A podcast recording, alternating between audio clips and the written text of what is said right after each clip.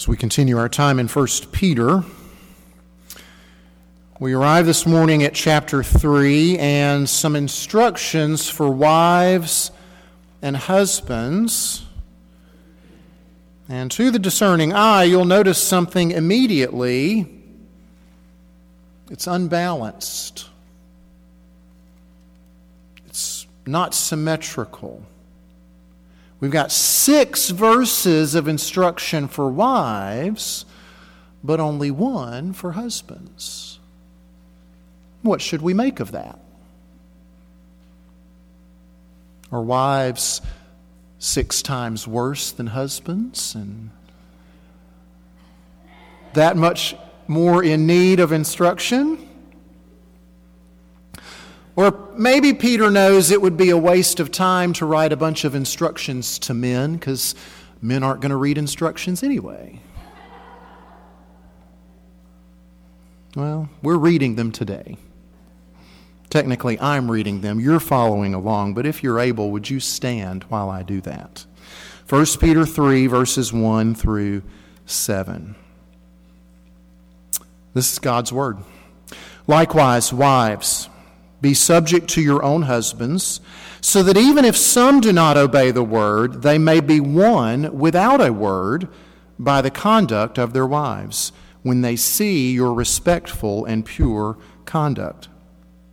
Do not let your adorning be external, the braiding of hair and the putting on of gold jewelry, or the clothing you wear, but let your adorning be the hidden person of the heart with the imperishable beauty of a gentle and quiet spirit, which in God's sight is very precious. For this is how the holy women who hoped in God used to adorn themselves by submitting to their own husbands, as Sarah obeyed Abraham, calling him Lord. And you are her children if you do good and do not fear anything that is frightening. May God bless the preaching of his inspired, inerrant, infallible, and authoritative word. We might need some help on this one. Let's pray for that.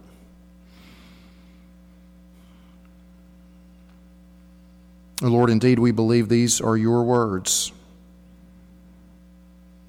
We believe that even as we read them, you are speaking to us in the present moment. And you are speaking to us powerfully. Your inerrant and authoritative word comes to us with power power to change our lives, power to draw us closer to you, power to make us ready to be sent out into this world in which we live. And so, would you bring your powerful word to bear in our lives this morning. Would you help us in our minds to understand what you're saying here? Would you help us in our hearts to be willing to submit to what it is that you're saying here? Would you be glorified?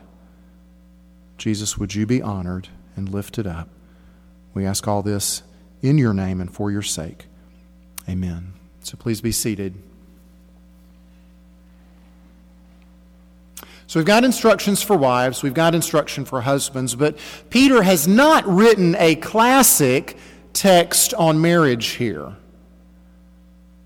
Uh, th- this is not your garden variety marriage instructions like I wouldn't necessarily call them garden variety, but Paul in Ephesians 5, verses 22 to 33. That's kind of a classic text of marriage instructions. Those could be lifted out of that chapter and, and handed to you, say, Here, read this, and you'll get some good basics on marriage. It'll tell you what you need to know. Uh, these words that Peter writes, they're not quite like that. It's, it's not because of some deficiency in what Peter has written. He's just writing for a different purpose.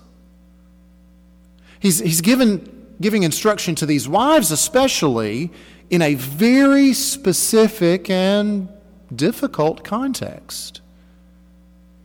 Because of what these believers in Asia Minor are experiencing, And it's as if he's assuming a lot of the basic stuff has already been covered, the, the basic stuff like Paul covers in Ephesians 5. He's sort of assuming that so that he might zero in on what's going to be most applicable to these believers living as a teeny tiny minority amidst a very hostile majority. And so I want you to keep that in mind. Keep this context in mind as we look at these instructions. Don't lose sight of that. Because the more we keep that context in mind for these first recipients, the better able you and I will be to apply these principles and these truths into our context, which we really need to do. Uh, so I see three big things from this passage. All right, the first two are fair, fairly obvious instructions to wives, instructions to husbands. And a third thing that has more to do with that context that I'm talking about and Peter's goals for helping these believers really fulfill what it is he's been talking about for a chapter and a half now living such good lives. And by good lives, he means lives that are transformed by the gospel.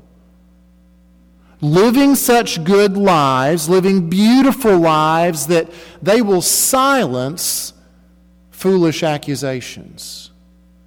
They will be recognized and seen by the unbelievers around you, and those characters are going to end up glorifying God. And so Peter's been on a mission. And since the second half of chapter 2, he's been showing how the gospel of Jesus does indeed change everything it touches. Peter's been showing how the most basic unit of society, the household, is dramatically different as a result of at least someone, anyone in the household, coming to know the Lord,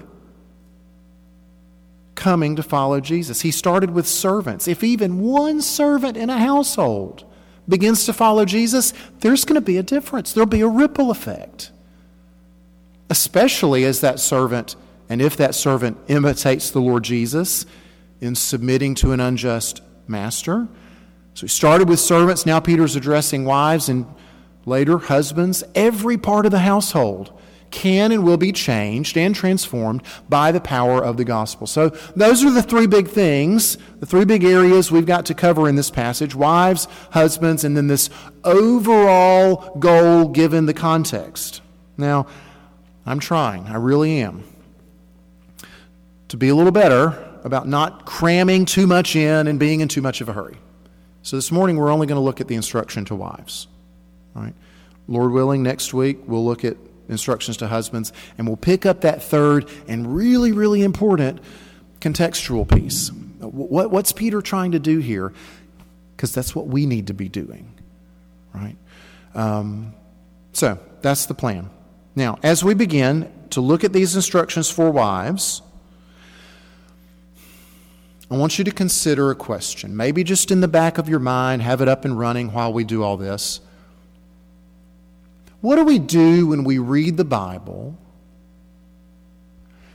and we find instructions or commands that we either don't understand and we think, oh, how can this be a good thing?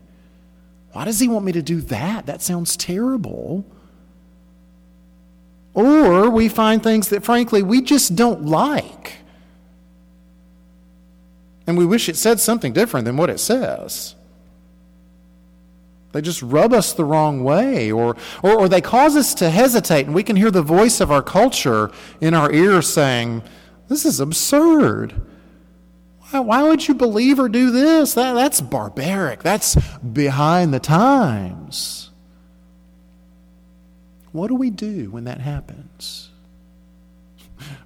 Peter's giving us a lot of opportunity to consider that question.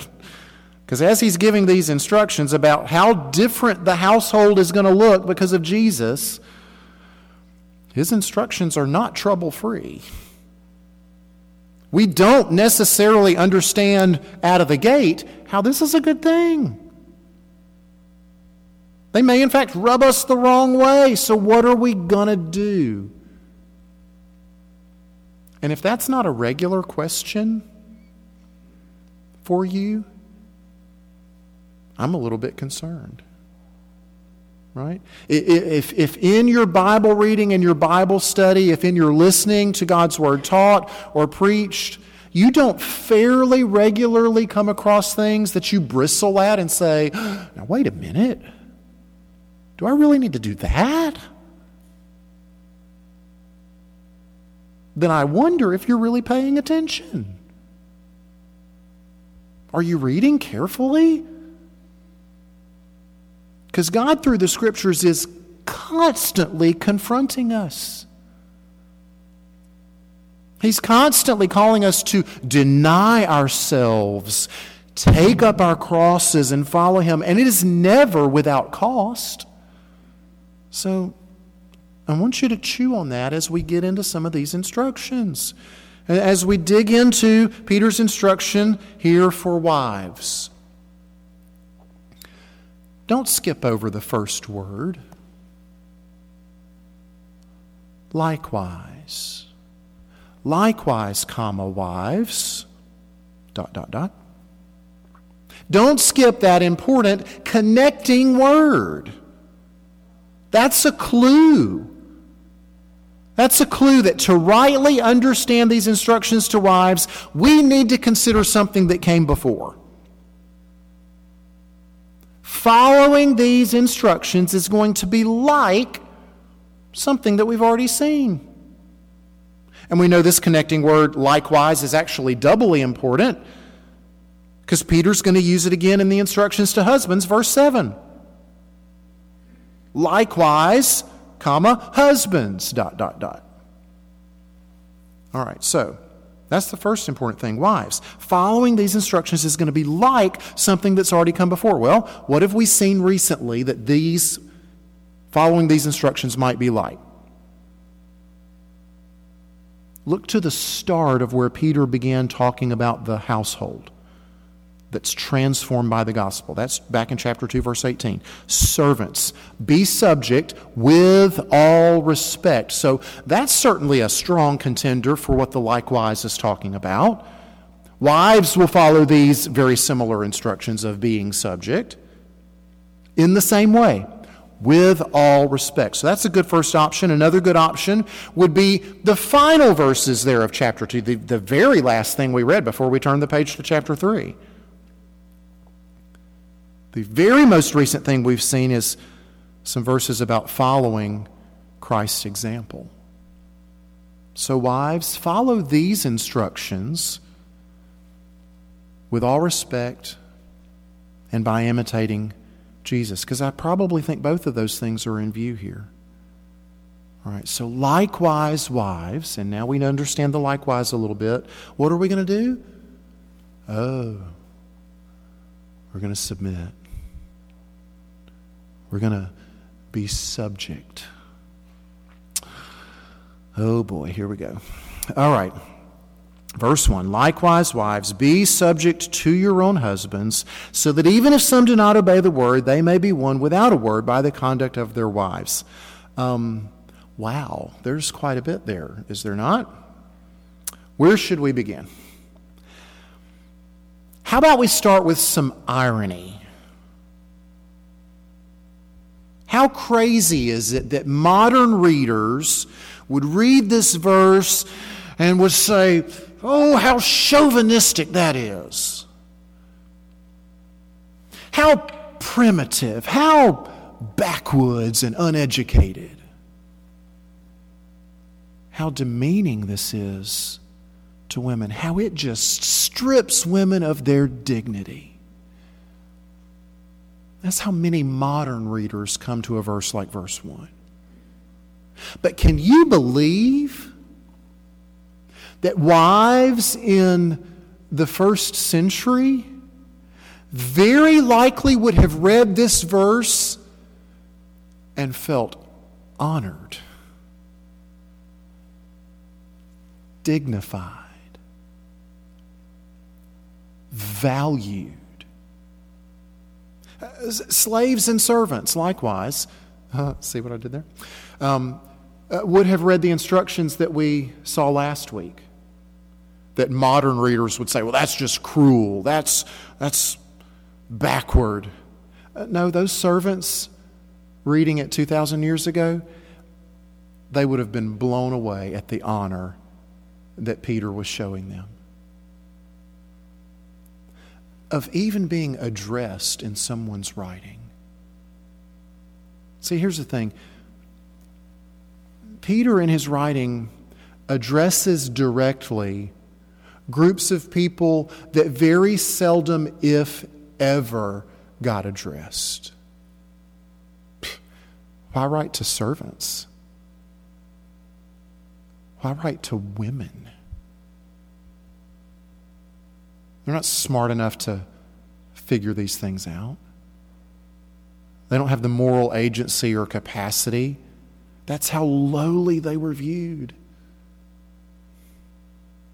They weren't deemed worthy of being addressed or, or instructed. It would have been a waste of time and effort. So, what Peter's doing here is really elevating these groups. By Peter's saying, Hey, wives, let me offer you some guidance. He's, he's elevating these groups because Christianity elevates these groups to their created in the image of God places of dignity and value. And, and what Peter does by addressing them is, is beyond the pale of what anything else in Greco Roman culture or thinking at the time is, is doing. So consider that context before you immediately want to write these instructions off. The call to submit, the call for a wife to submit, to be subject to her husband, like it or not, was already a part of the normal fabric of first century life. This isn't something new that Peter's uh, coming up with or that Christianity is coming up with. Peter's affirming something that's already a part of society, but he's going to put a distinctive Christian spin on it. Now, here's a little preview for next week. This is what Peter is often doing. He affirms what he can from culture, he changes what he has to. I think that would serve us well today. And We're going to get into that more next week. Peter's definitely got the submission of all wives to their husbands in view. In just a minute, we're going to get to a, a, more specific thing of, of wives submitting to husbands who aren't believers. But his instruction here says, uh, Wives, submit to your husbands even if some of them don't believe. So I think he's got all wives submitting to their husbands in view here. But note, the submission that he calls for is one wife submitting to her one husband. And that's a little wrinkle, that's a little spin here, because the society at large at the time would have expected a woman to submit to any and all men that she came in contact with. So even here, we see Peter narrowing things, Peter scaling back a little bit what's biblically required of women. Submission, yes. To everyone, no. Just to your husband. So, in one area, he scales it back a little bit, to which women are probably saying, Whew, that's a relief. But then he's going to press it a little harder in another area where probably, honestly, the wives maybe wish that he hadn't pressed. Because he says, submit to your husband even if he's not a believer, even if he doesn't share your faith. And so, this is a very specific wrinkle that Peter is addressing here. And this is probably why the wives get more verses. Because they're facing a unique situation as a wife, as a woman in this society that the men weren't facing. The men had the power, the men had the authority. That's why there's more verses for the women here. What Peter is addressing here has got to be a fairly common situation that women in first century Asia Minor were confronted with when they came to faith in Christ. When they say, hey, I've, I've, I've decided to follow Jesus. I've heard the gospel. I've, I've bent the knee. I'm submitting to the lordship of Jesus. But my husband has not. Now, that might not seem like a really big deal to you. It's not as big of a deal today as it would have been then. Let me tell you, it would have been huge. Submission in first century Greco Roman culture was tough. It went so much further, and not in a good way. Here's some of the things uh, wives weren't supposed to have any friends of their own, they could only share their husband's friends.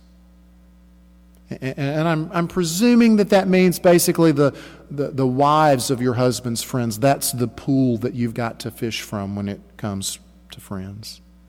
But it's not just being limited to your husband's friends, you're also limited to your husband's gods. Whatever little g gods, whatever combination of little g gods he's worshiping, that's who you're going to worship. Women, you're also expected not to leave home without permission. Your place, after all, is in the home.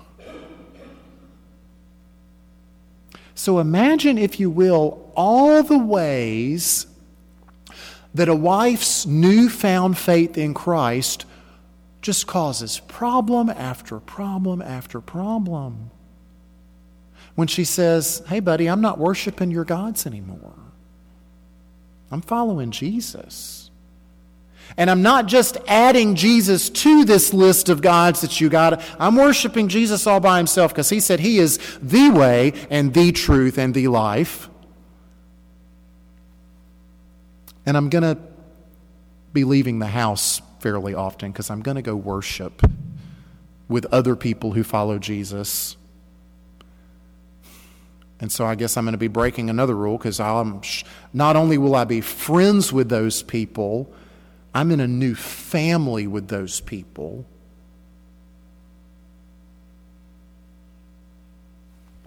See how highly disruptive this is? Think about the embarrassment that this would bring to the husband. What would his friends say when they found out his wife is being so uh, disruptive and insubordinate, keeps leaving homes, got all these new friends. He'd be a laughing stock. Think he might take that out on his wife? Think that might provoke some antagonism at home?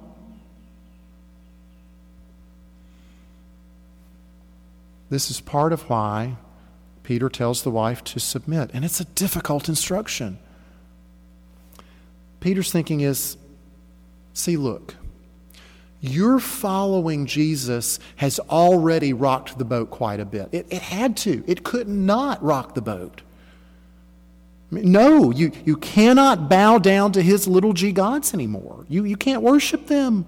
But in every other opportunity that you have, in every other way that you can be submissive, do it.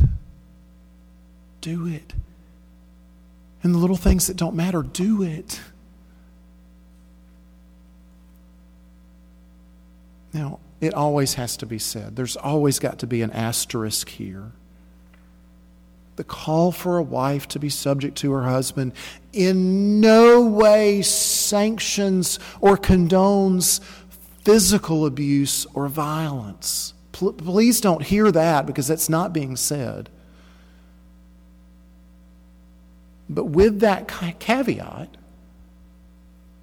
the instruction here for being subject is important. Where possible, wherever possible, Peter says, do it.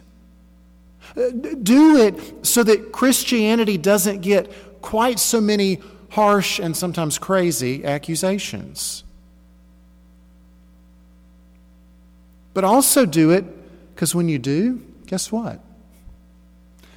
some of those unbelieving husbands are going to be won over. They're going to be won over by your submitting.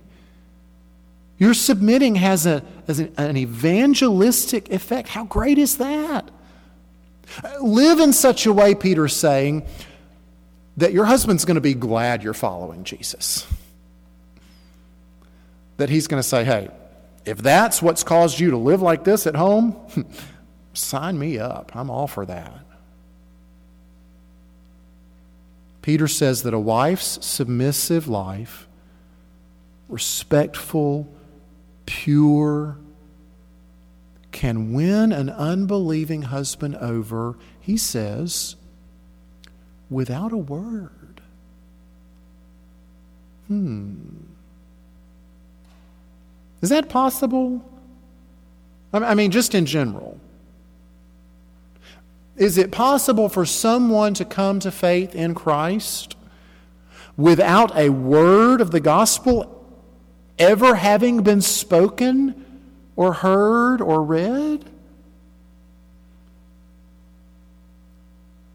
Can someone come to faith in Christ just by looking at the, the beauty of creation?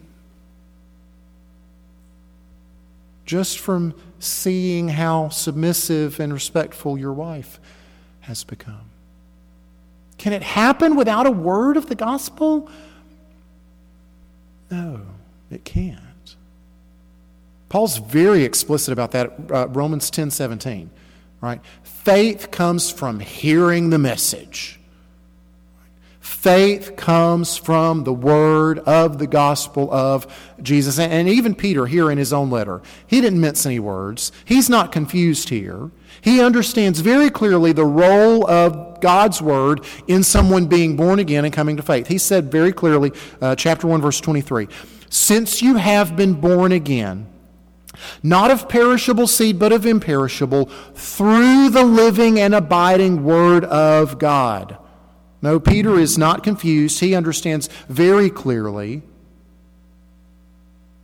that the gospel has to be heard or read, encountered at some point.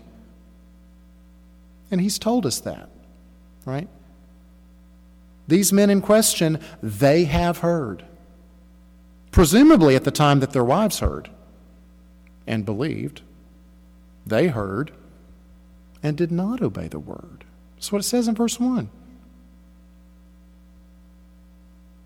We saw back in chapter 1 not obeying the truth, not obeying the word means not believing the gospel.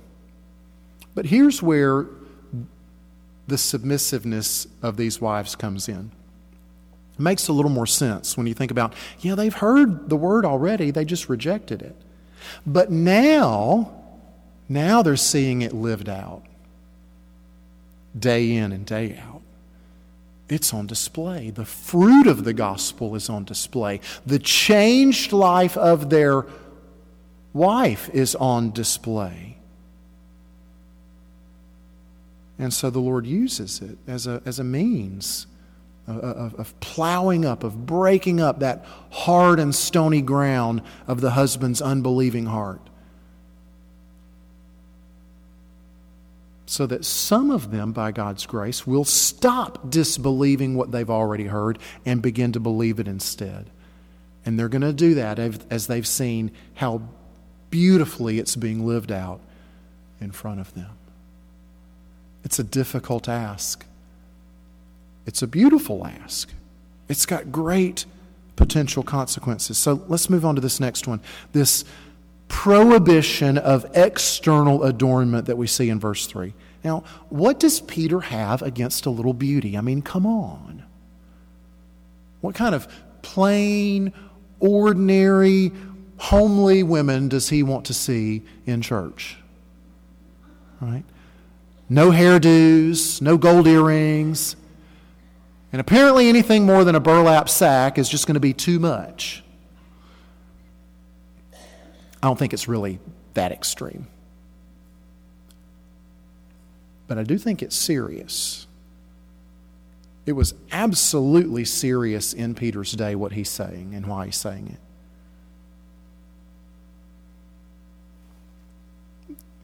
I think what's in view here is, is extravagance, things that are excessive, things that are immodest, things that are overly seductive and sensual. Things that are specifically designed and used to attract a man's attention and to draw his gaze. Uh, this prohibition is not unique to Christian teaching. Many of the secular moralists and ethicists, they included similar warnings for women to avoid these excesses so that folks didn't get the wrong idea of what you intended. Peter knows that for Christian women, it's just all the more important. I already mentioned to you how they're expected to stay at home and how these followers of Jesus are going to leave the home because they're going to go worship. They're going to go find their brothers and sisters in Christ and they're going to worship. So, how much more important if they leave the home that they do so with a modest and a simple appearance, lest they add any additional accusations about what these crazy Christians are up to? If they go out all dolled up, right? Plus, Peter says, spending your time and your money on those external things, that's really a waste. Those things are all perishable. None of those things lasts. They're only valuable in the world's eyes. Focus instead, he says, on something that the Lord th- thinks is so precious, so valuable. Dress up the inside. When the gospel changes you on the inside, that is a beauty that never fades that never falls away. In fact, the longer you wear it, the more beautiful it becomes. Peter mentions specifically a gentle and quiet spirit. What beautiful evidence of the gospel's transforming power. Think about it. This antagonistic husband of mine, the one that doesn't believe the gospel, the one that resents the fact that I do, Man, I'd just like to give him a piece of my mind. Let him know what a jerk I think he is. Or will the gospel produce in me a gentleness that I can't muster up on my own? And so I don't reply in anger or harshness. It actually produces in me a, a quietness. And I don't think that this is silence. I think this is quietness like when you think of quiet waters instead of turbulent and stormy. I think in terms of quiet as peaceful, not, not stirred up or, or anxious. How valuable this would be in the midst of a marriage like this.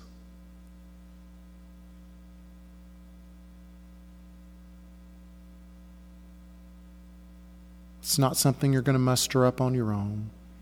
It's something God's going to produce in you through the gospel's power. And I think the key here is verse 5.